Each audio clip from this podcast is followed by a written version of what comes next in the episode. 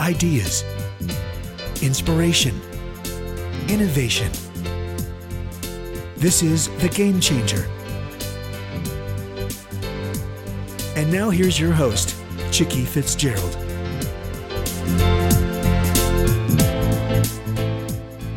Good afternoon. This is Chicke Fitzgerald, and we have a treat for you today. Our guest is Brad Feld. He is the author of Venture Deals, and this book talks about how you can be smarter than your lawyer and the venture capitalist. Brad, welcome. Thanks for having me. So, you have prepared folks to be smarter than you. That's my goal. well, that's terrific. And I can tell you, as someone who has raised money in the past, like I know many people say to you, I wish I had had this book in front of me. Well, it really arose, you know, from our frustration that more entrepreneurs and many of the entrepreneurs we were working with didn't really understand all the dynamics around the deal. And, and this goes back when we wrote the first edition in 2004. It didn't seem right that the VCs had this massive informational advantage over the founders of companies that they were negotiating to invest in. And that informational advantage was, you know, VC does lots and lots of deals using this term sheet and deal process, and the, the founders are encountering it for the first time.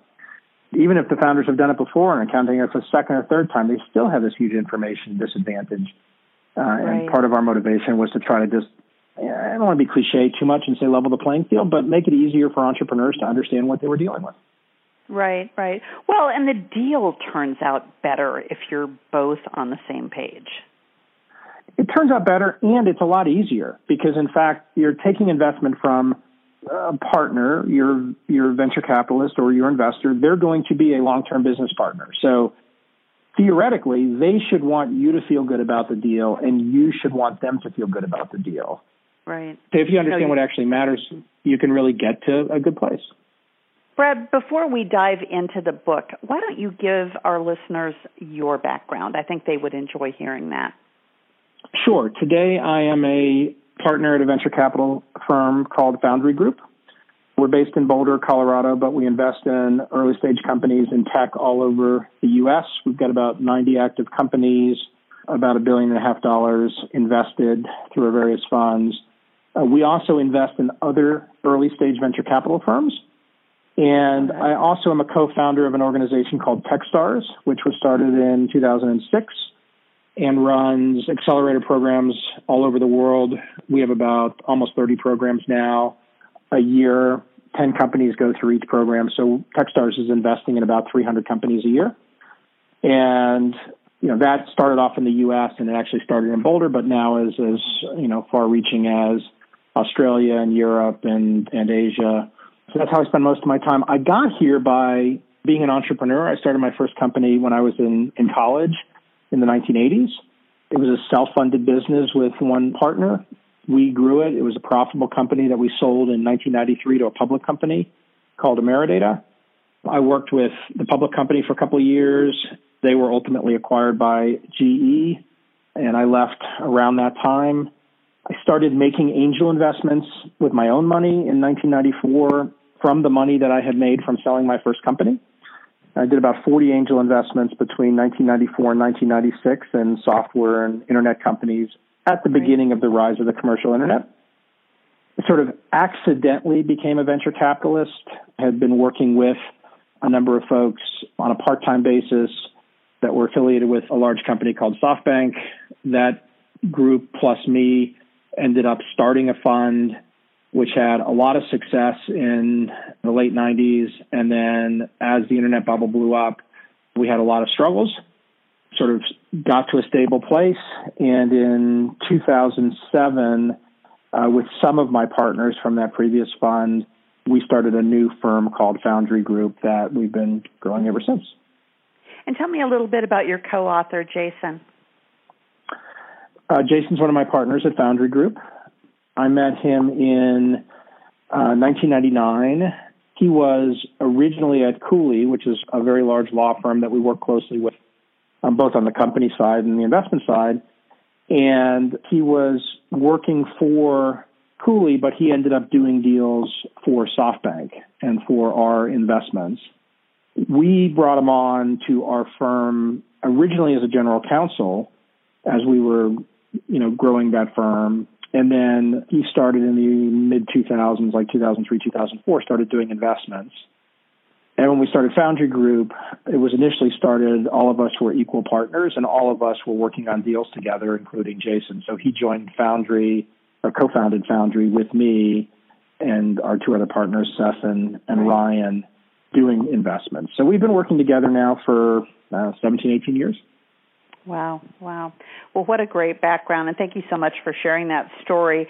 You know, you start off the book by talking about who the various players are, and there are clearly a ton of ways to get a company off the ground. I am a serial entrepreneur and actually got my start as an intrapreneur within what was then AMR and American Airlines and the Sabre Group and I was fortunate enough to be leading a team that ended up doing my first acquisition from within the company, right? And then I was able to run it. And that was pretty cool because I got to go through all of the motions and the learning and going to Bob Crandall and the board and asking for money, but still having the safety and security uh, of a paycheck and then have certainly progressed beyond that to you know starting a couple of my own companies one where we did raise money from an angel he doesn't like to be called an angel, but he was really investing individually, although he came out of a private equity firm.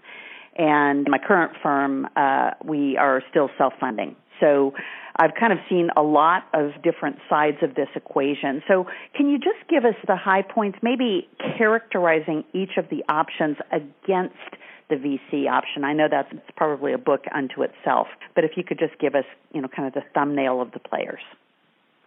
I think you touched on a couple of things, and it's very it's very powerful. Is that there's lots of different ways to start a company, and the number of companies that actually raise money from VCs is relatively small.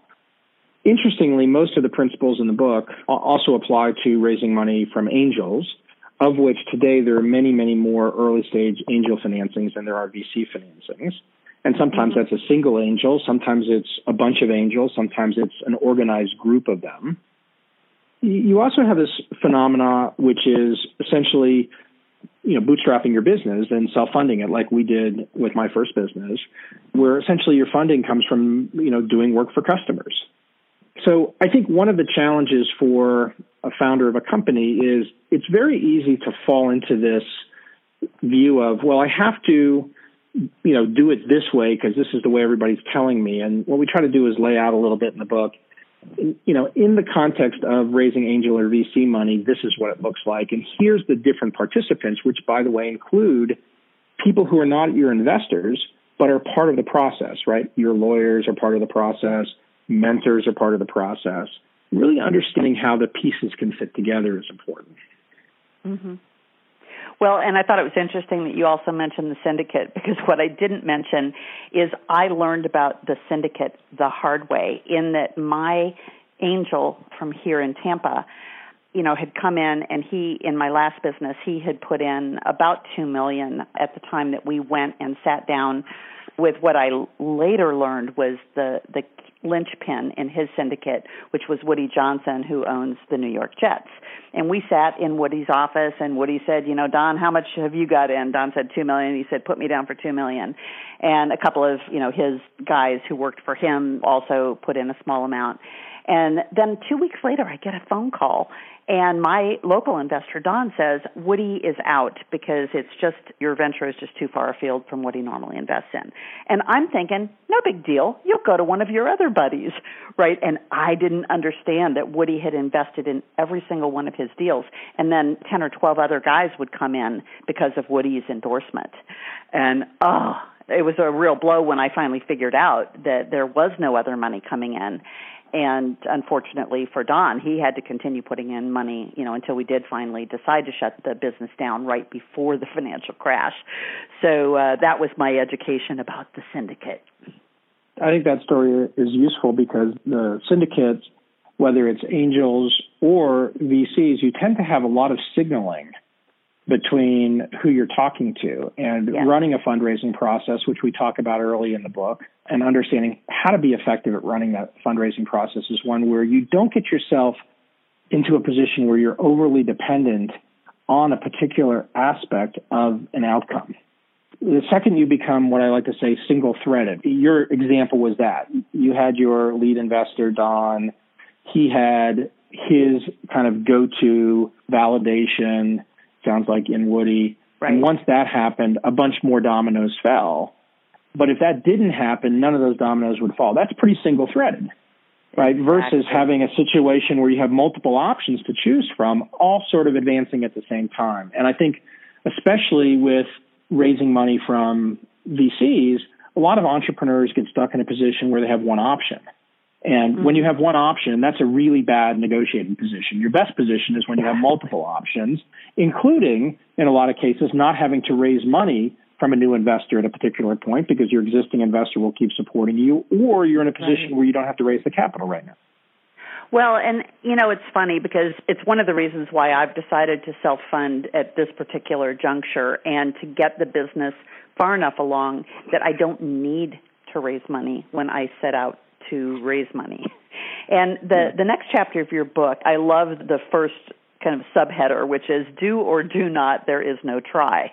And this whole section is on how to raise money. But I think I'd like to step back just a, a, second of when, and you really just spoke to this, of when do you raise money?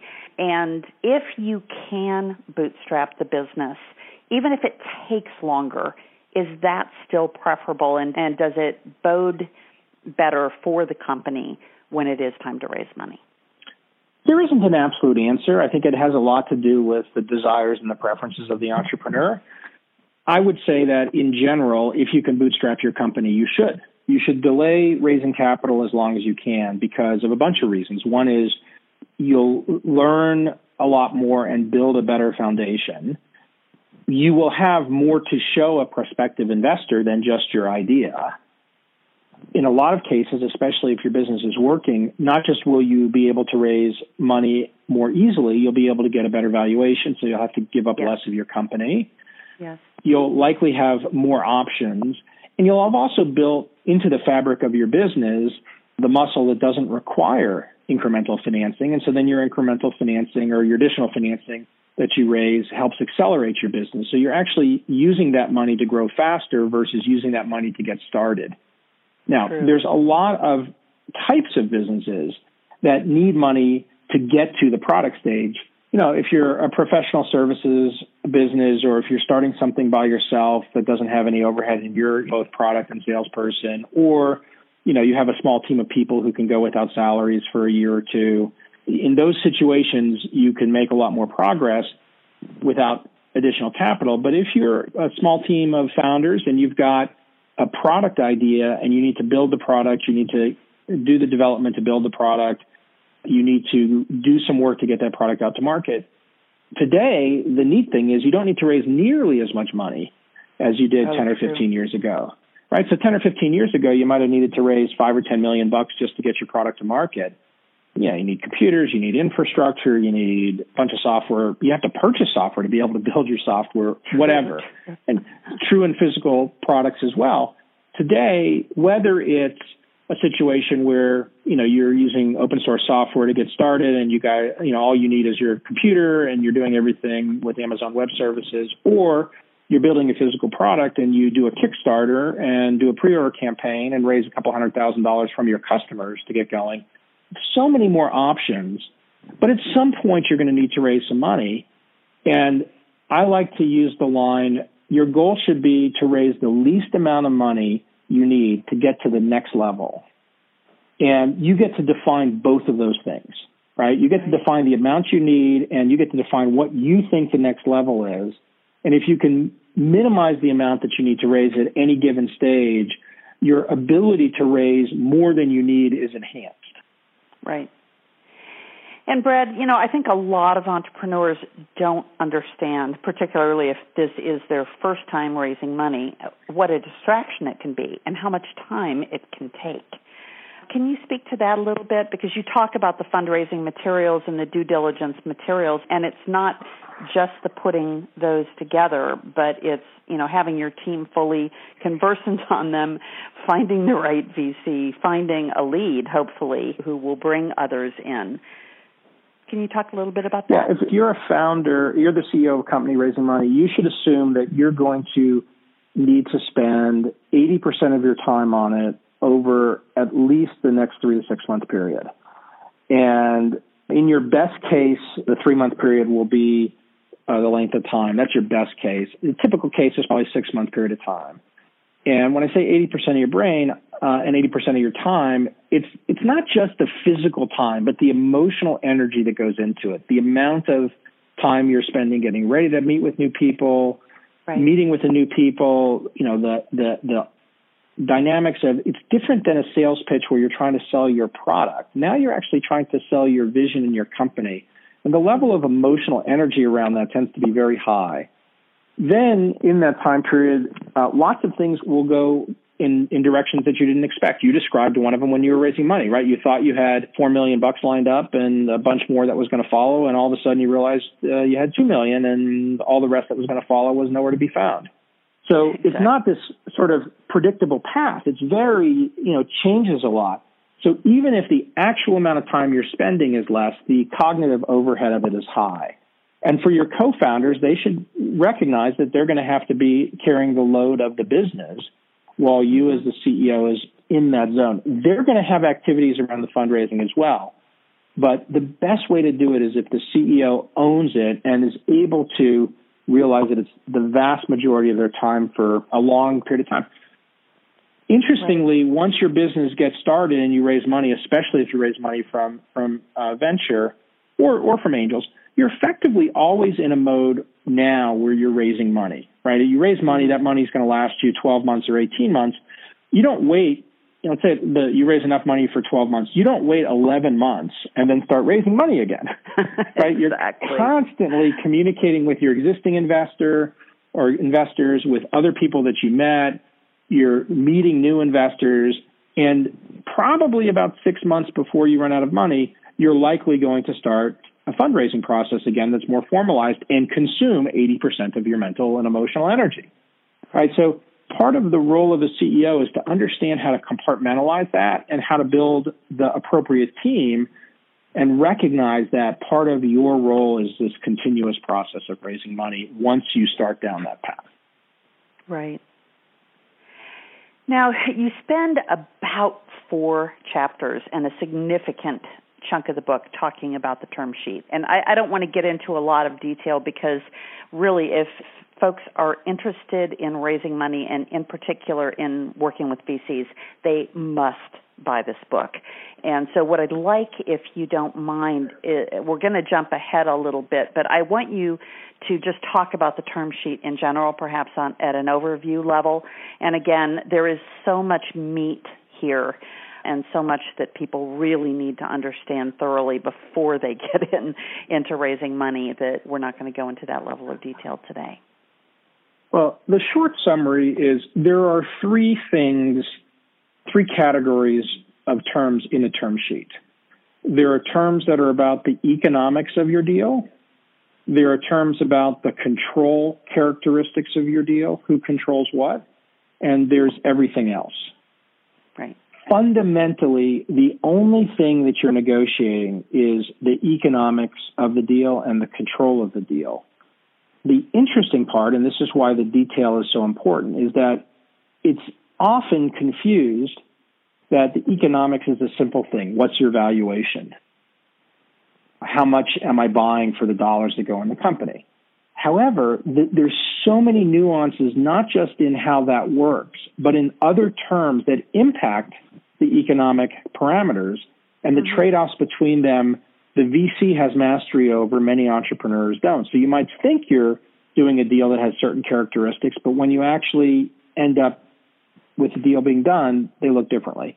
Control is the right. same thing. You know, a lot of entrepreneurs say, I don't want to give up control of my company. And, you know, that locks into as long as I have 51% of the stock, I don't give up control of the company.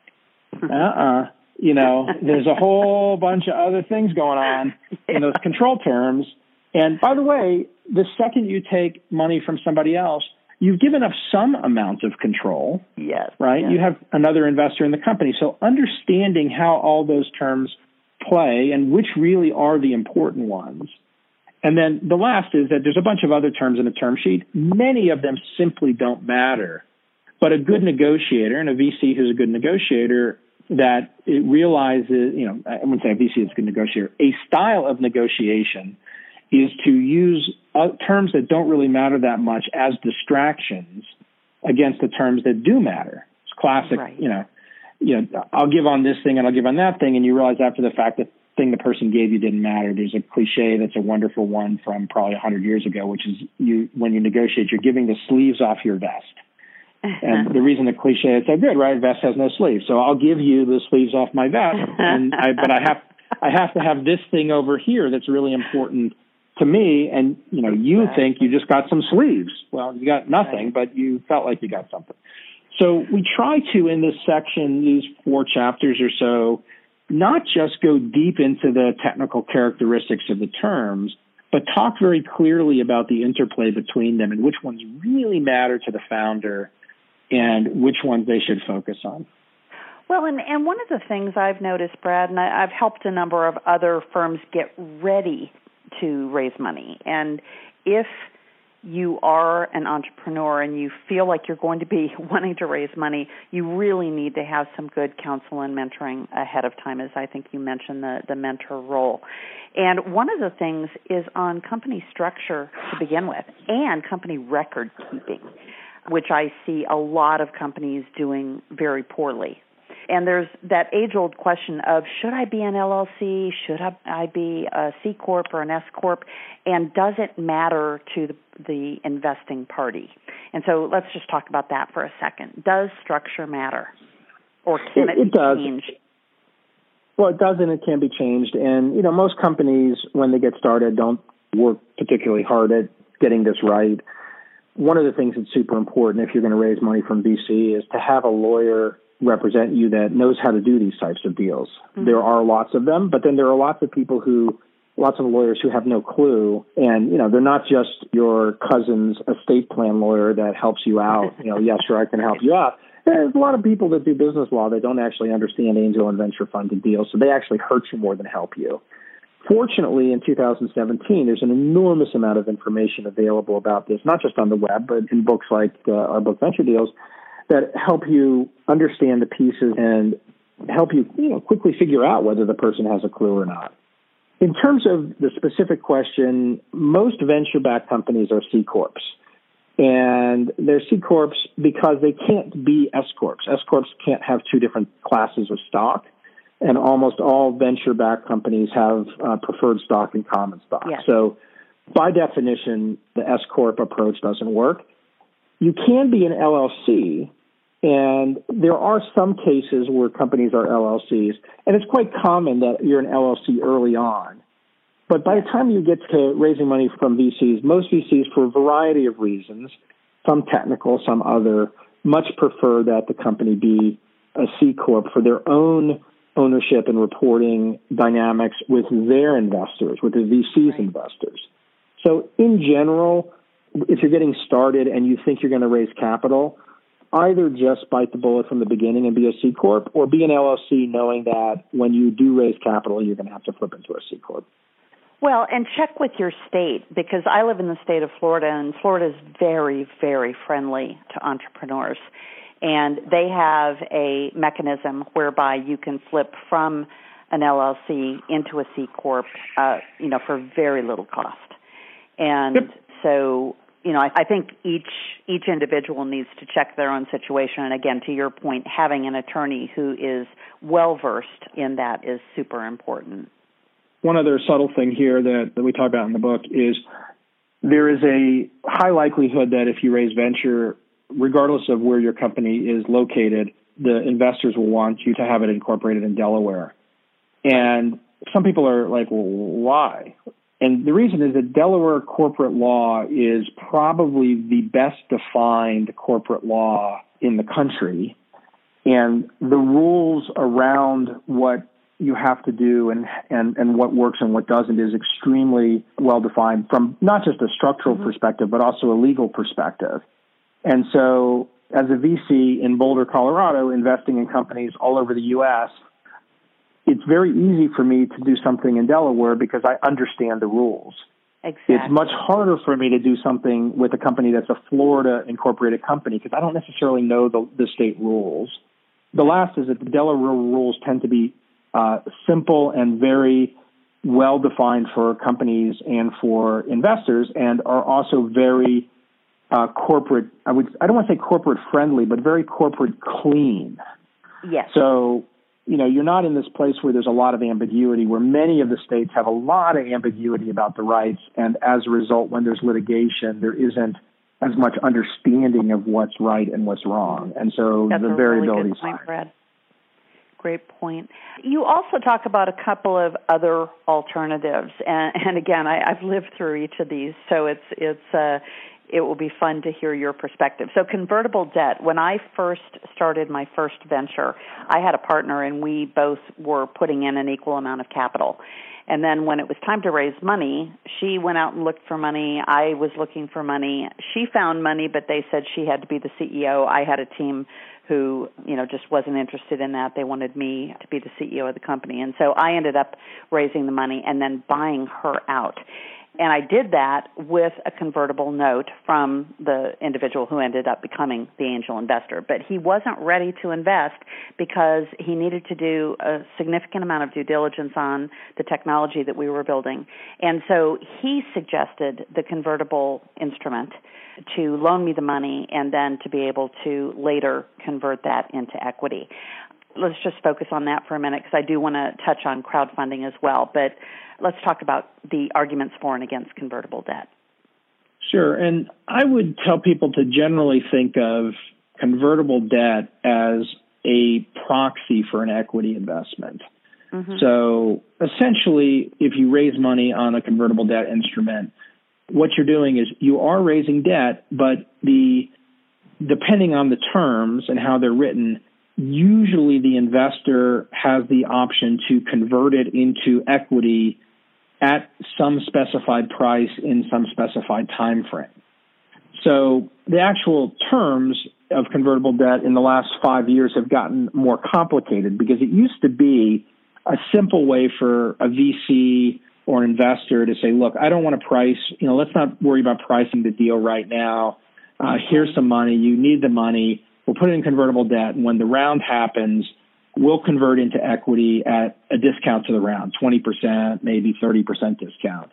And the interest rate will be, be as low as we can have. It's usually 6 or 8%.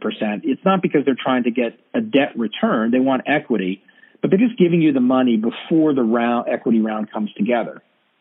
The thing that has changed in the last five or so years is that an increasing number of early rounds from angels and even some VCs are done as convertible debt because there's this perception that they can be done quicker. There's also the lack of pricing. In other words, you're not having to agree to a price. Right. Or the amounts being invested by the individual investors are relatively small, you know, 25,000, 100,000, right. maybe even a quarter of a million. And so you don't want to do all the legal work for an equity financing for that amount of money what's happened is that the terms of a convertible debt round have expanded to start to mirror the terms of an equity round because they're being used in this way. And so it's very important if you do a convertible debt round that as an entrepreneur, you understand the nuances of the, the half a dozen or so important terms again versus mm-hmm. it's the quick way to get money in your business sort of from an angel on a handshake that is just going to convert in the next round as an can investor, it be dangerous? Yeah, it, it absolutely can be dangerous. Here's examples of uh, things that can can be dangerous. It is debt. And so if you have an angel investor and the terms are set up in such a way that the angel investor has the ability to determine when that debt converts, and you don't have, as the founder, control over some of those dynamics, you could find yourself in a position where that debt's always outstanding.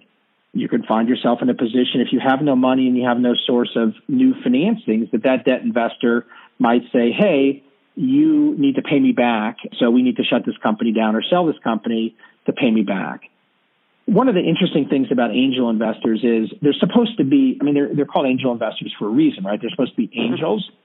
Right. There are plenty of angel investors who should just be called devils right. They're not approaching it from the standpoint of trying to support the founder. And so in equity, you know, the terms are really well defined. In debt, there's often lots of uh, looseness in it, and that can get in the way in lots of different places. As VCs, we've generally decided that for anything that's a meaningful investment for us, we almost always want to do equity. I can't think of a time where we did a debt financing from us where we wrote a check that was more than $100,000 or something like that. And in cases where we have uh, entrepreneurs who are raising $5 million on a convertible debt round, that's typically not interesting to us because it means something is going on between the founders and the investors sort of saying, hey, we're in this together, let's go. Interesting. The last comment I'd make on convertible debt is there is misalignment in convertible debt, right? Depending on the terms, you have money from an investor, and if they get a discount on the next round, and that's the terms, you could imagine that they would want the next round price to be low because they get it at a lower valuation. Whereas if you price the round now and say, look, we are all agreeing that, you know, this is equity at this round, theoretically, your investor should want your next round to be much higher, right? So you've yeah. got alignment when you have equity because you're both owners of the company. In the case where your debt is converting into equity, you might have some misalignment. This comes back to understanding the terms in some detail. And there are ways in debt to create more alignment. There's something called a cap, which is where you determine what the max price of the conversion would be. All of this stuff, you just have to go very deep on and understand clearly what the pros and cons are. Right, right. And I want to just touch on crowdfunding. I don't want to spend a lot of time because I want to get to the meat of how venture capital funds work.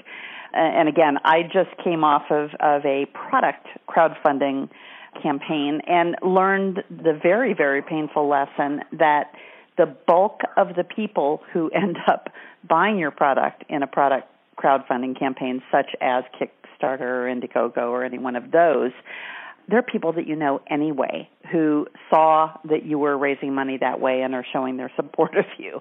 And quite frankly, that's not very useful because you could set up your own product pre-sale site and have people come on and pay via PayPal and really accomplish the same thing. And I know that there are also a whole raft of fairly new equity crowdfunding sites that have been coming into the marketplace. And again, I think people are easily wooed by those, thinking that it's going to be an easier way to raise money. And, you know, at least my first brush with it, I think that ain't necessarily so. I think it's well said. It has some interesting opportunities, but plenty of challenges.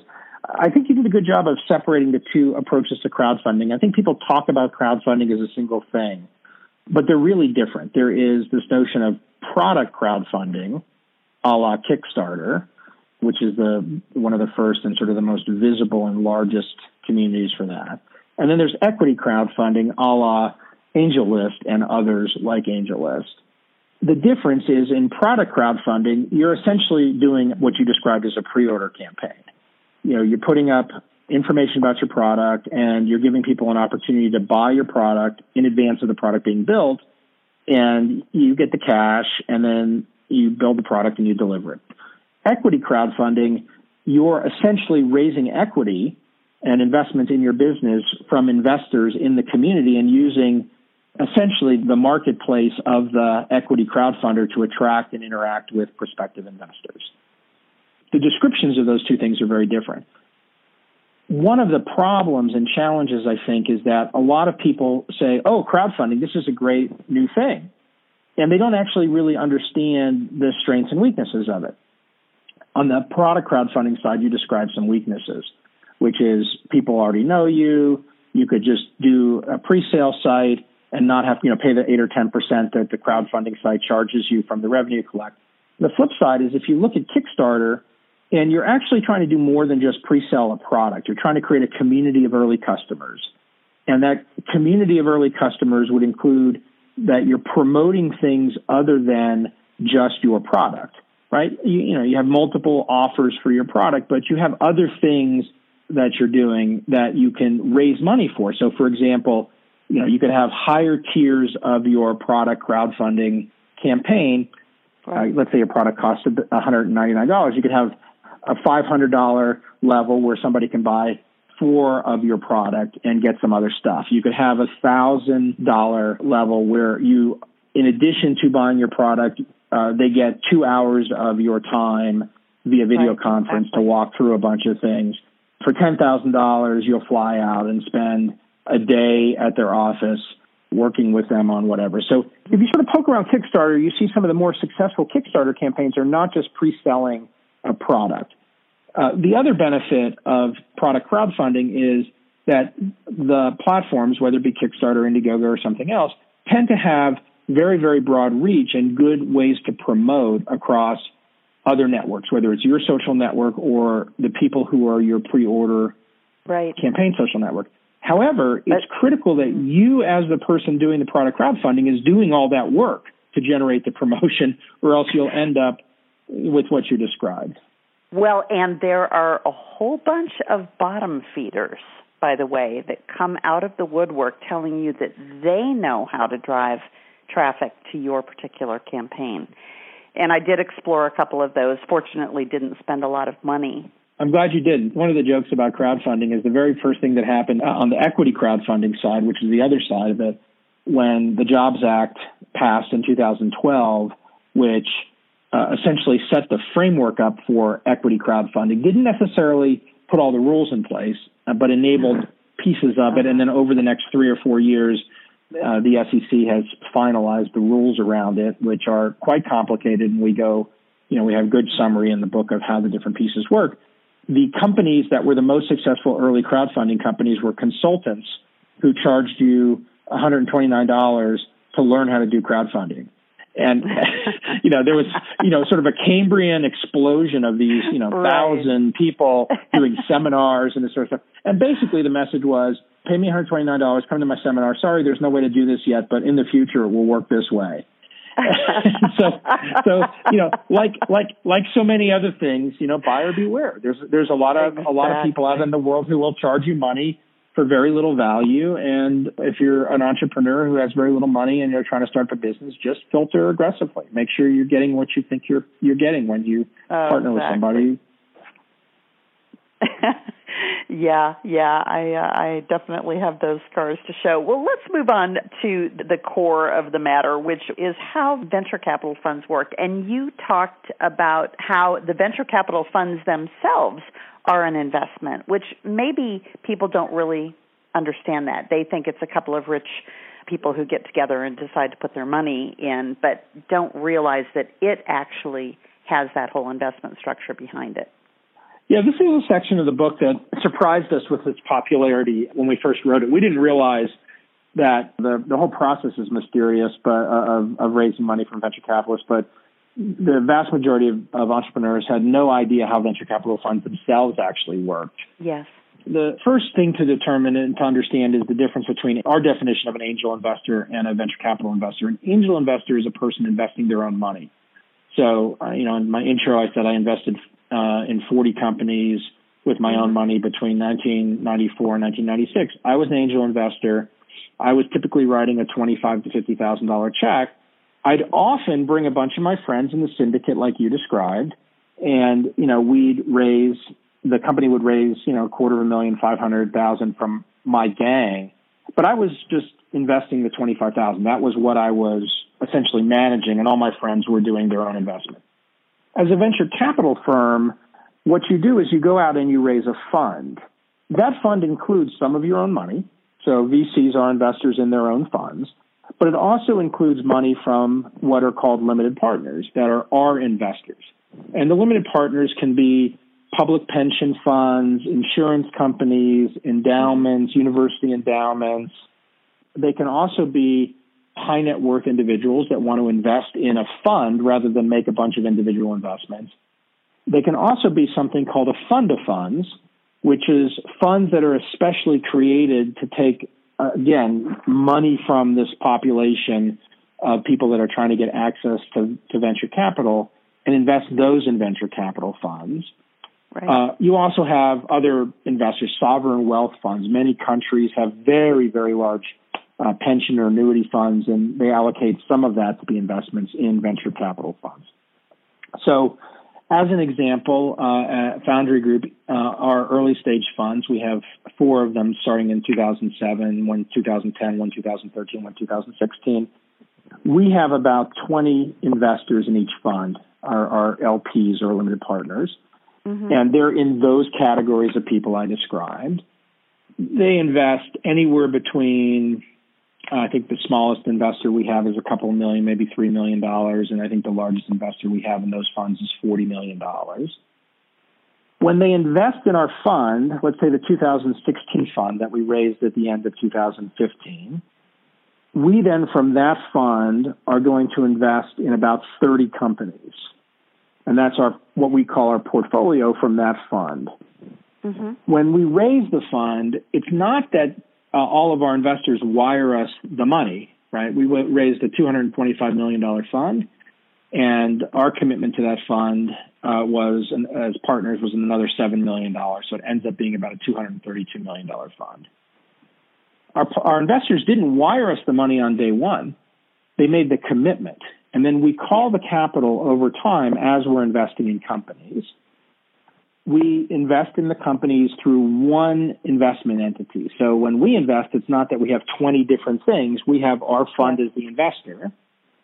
We actively manage the company investment. You know, we sit on the board, but we do have investors and we have an advisory board and we communicate to them about what's going on and we interact with them as partners in, in our business.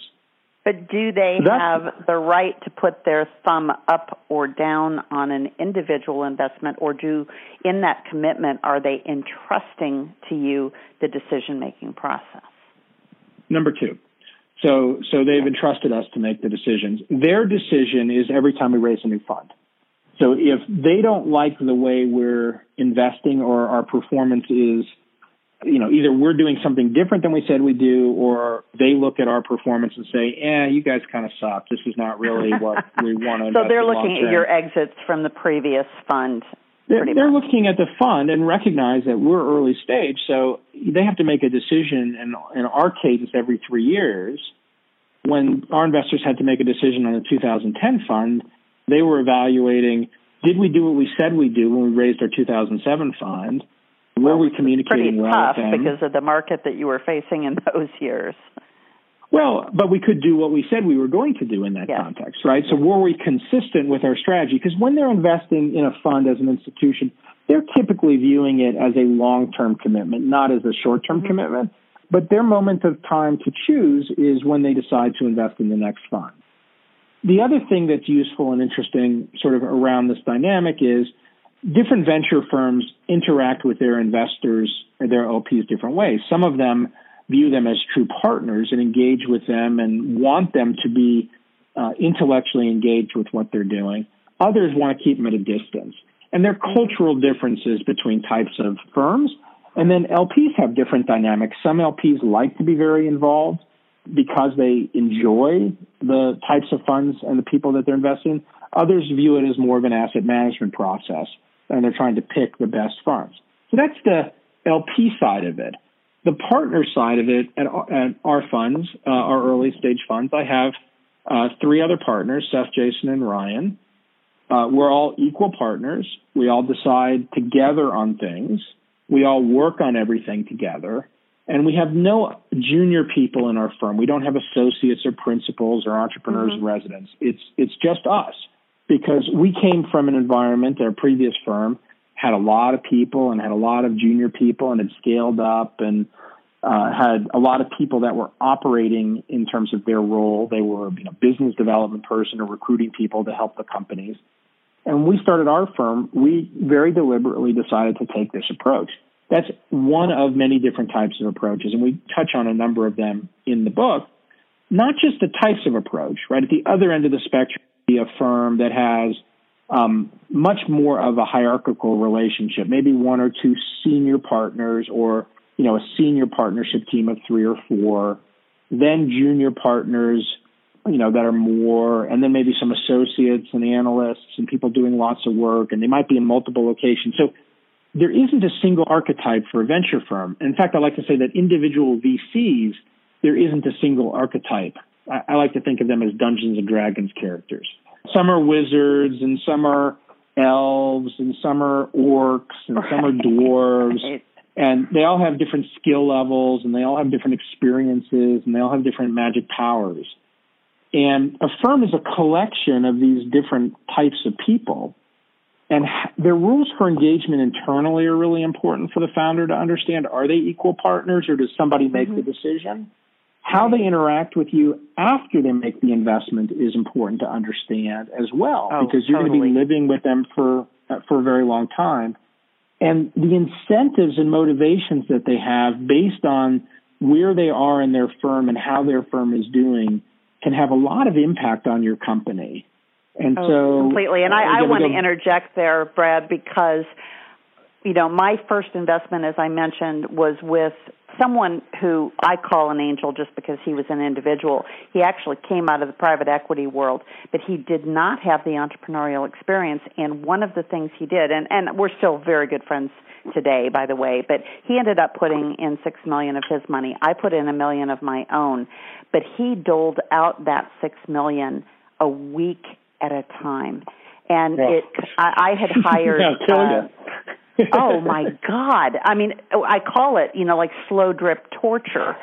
And I had hired the head of uh, AOL Travel to come in and be our chief operating officer, and I had hired the head of EDS Travel and Transportation to be the CEO, and you know I had a, a team in place, but it was totally debilitating to them to have that lack of trust. And we had a business plan, but not being able to live to that plan. So I, I do want to bring up that the culture that you talk about and the mechanism for injecting capital, because it, you're right, just like it doesn't all come into you when you raise the fund, when you raise six million dollars, ten million dollars, generally there are milestones, right? And the money comes in at, at varying phases. But it's not every week that you have to go and ask daddy for more money. And then he says, What'd you do with the money I gave you last week? Right? When you had already detailed everything. So can you talk just a little bit about how venture capitalists actually make money?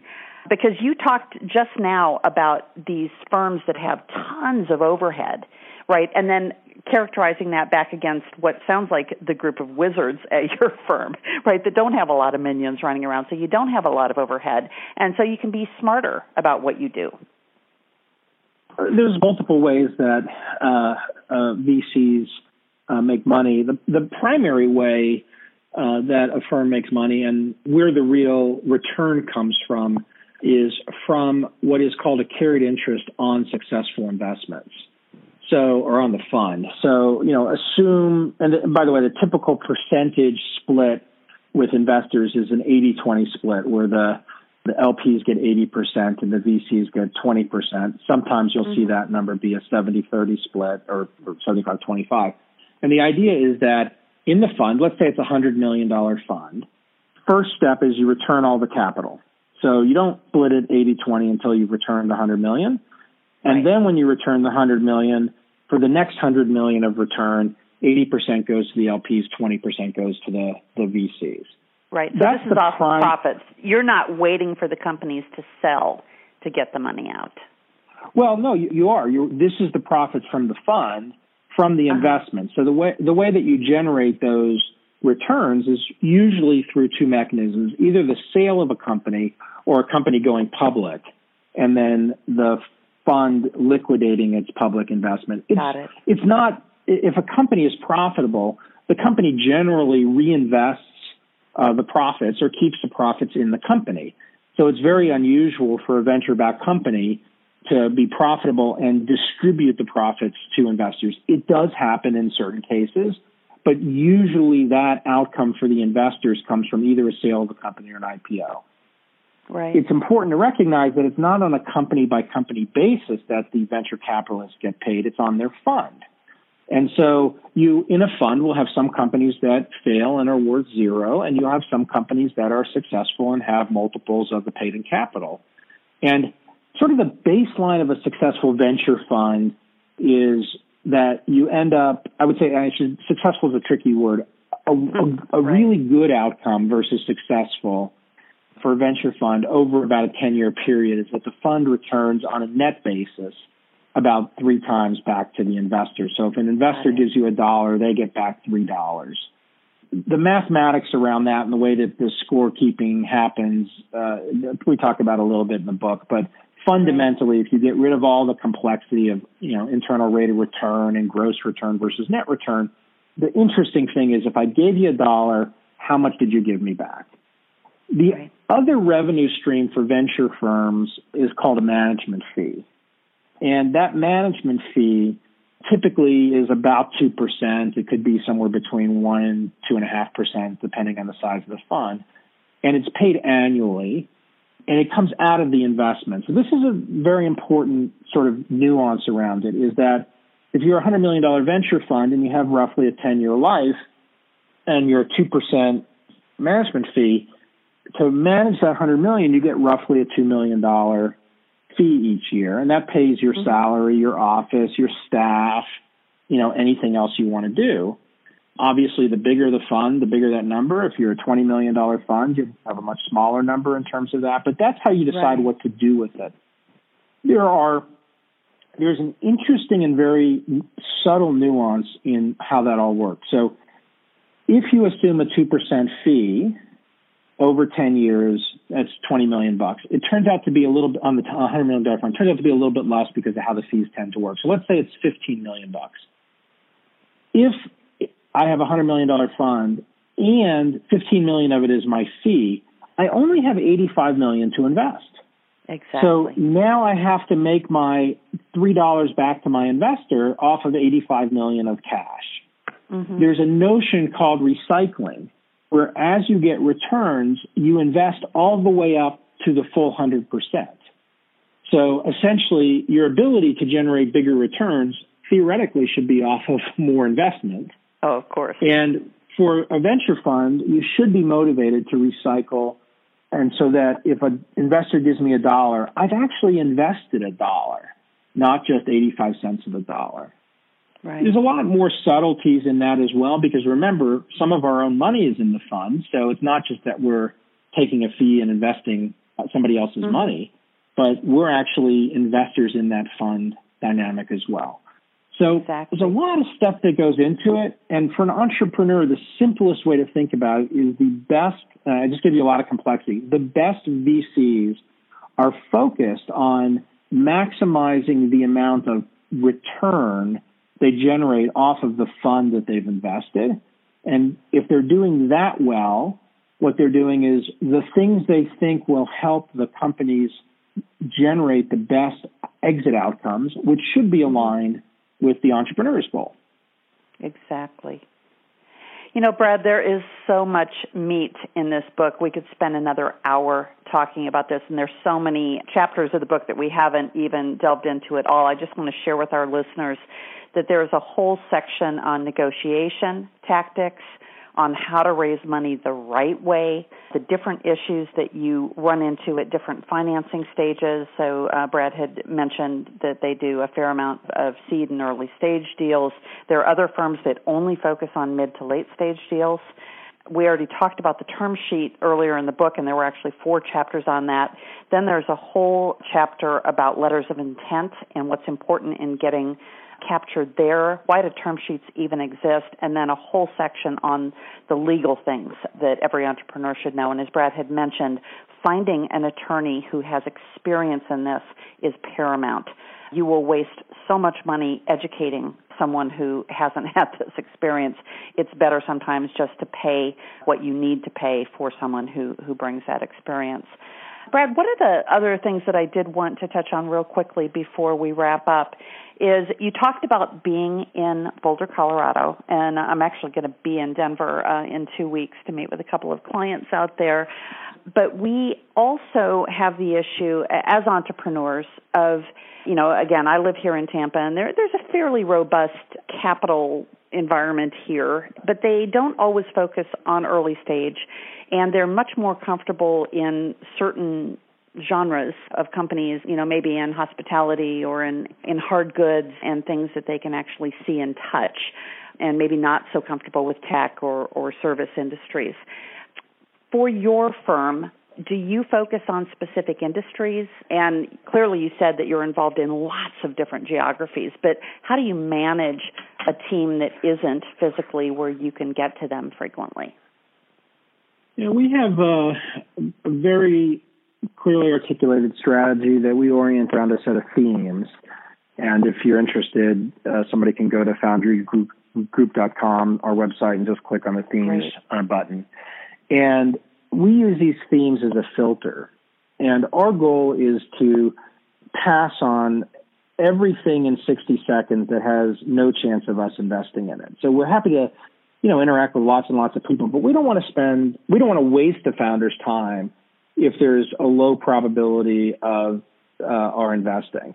Yeah, so we use, for us, we use the themes as a filter. If you don't fit in the theme, even if you're an amazing founder, you've had multiple successes before, that's okay. We're not going to be a good fit for you. And, and our general view is our job is not to invest in every potentially great company. It's to make 10 investments a year that we think could be great, 10 new investments mm-hmm. a year that we think could be great. So we use the themes. If you've raised more than $5 million, you're too late for us. So we invest early, but we don't have to be the first money in.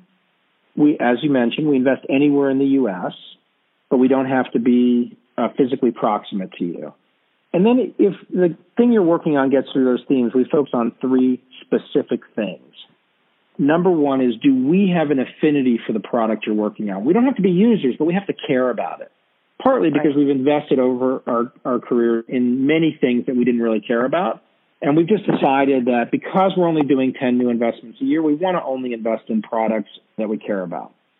The second is that the founders have to be obsessed about the product they have to have been put on planet Earth to do the thing they're doing.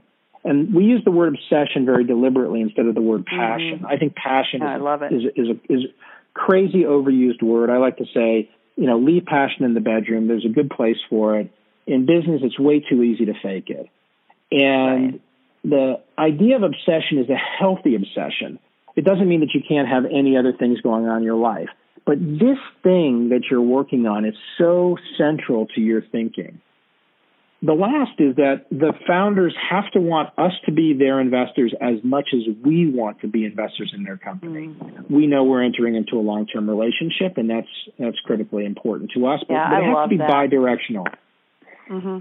The last piece of it is the thing you said is how can we deal with from Boulder, Colorado, uh, investments all over the country? There used to be conventional wisdom that if you're an early stage investor, you had to be physically proximate to the companies that you invested in. Mm-hmm. I started investing over 20 years ago. I never believed that. So, uh, you know, I started investing when I lived in Boston, and I invested at a seed level in companies in Boston, New York, and Seattle because I had a big network there from work I'd done with Microsoft, the Bay Area, LA, and I traveled a lot. And, you know, I was able to help entrepreneurs from a distance, and I was able mm-hmm. to engage in in that way. And I was willing to to travel and to be involved from that perspective.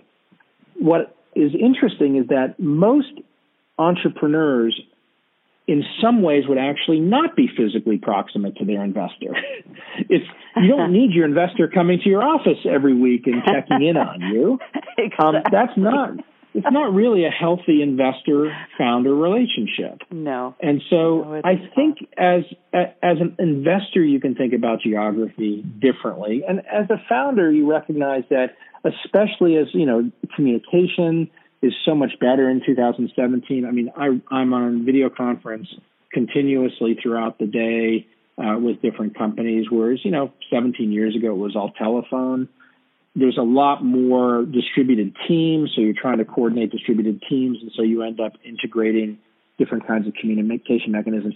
But it is a philosophical approach. There are lots and lots of VCs and lots of investors who don't want to invest. Their strategy is to invest in companies proximate to them. And right. understanding the, the VC strategy is really important because if you're trying to get an investor to do something that's outside their strategy or outside their norm, you're wasting your time as a founder. You should go focus on mm-hmm. finding investors who are going to align with what you're looking for and what you want to do. Totally agree. Totally agree. Well, Brad, it has been amazing. And again, I have got a zillion more questions. So if people want to follow you or to send you questions, perhaps for your next book or your next edition of this book, how can they get in touch with you? Super easy. Uh, my email is brad at feld, F-E-L-D dot com, and I try to respond to whatever comes in. My only request is start with the punchline. I get lots of emails, and it's a lot easier to be responsive if you know the, the first couple of sentences actually tell me what uh, what you care about. I'm on Twitter at, at Feld. Venture Deals has a companion website with a lot of content on it at venturedeals.com. And then I've also written a number of other books, and the companion website for those other books is startuprev.com. So those are probably the easiest ways to, to get in touch and uh, communicate with me. Wonderful. So, again, we've been talking with Brad Feld. The book is called Venture Deals Be Smarter Than Your Lawyer and Venture Capitalist. Brad, thanks so much, and we really appreciate all of the wisdom that you've shared. And again, if you're raising money, you got to go get this book. Thanks, thanks so much. This was a lot of fun. Yeah, yeah, it was. And so go out and change your game today, and thanks so much for participating.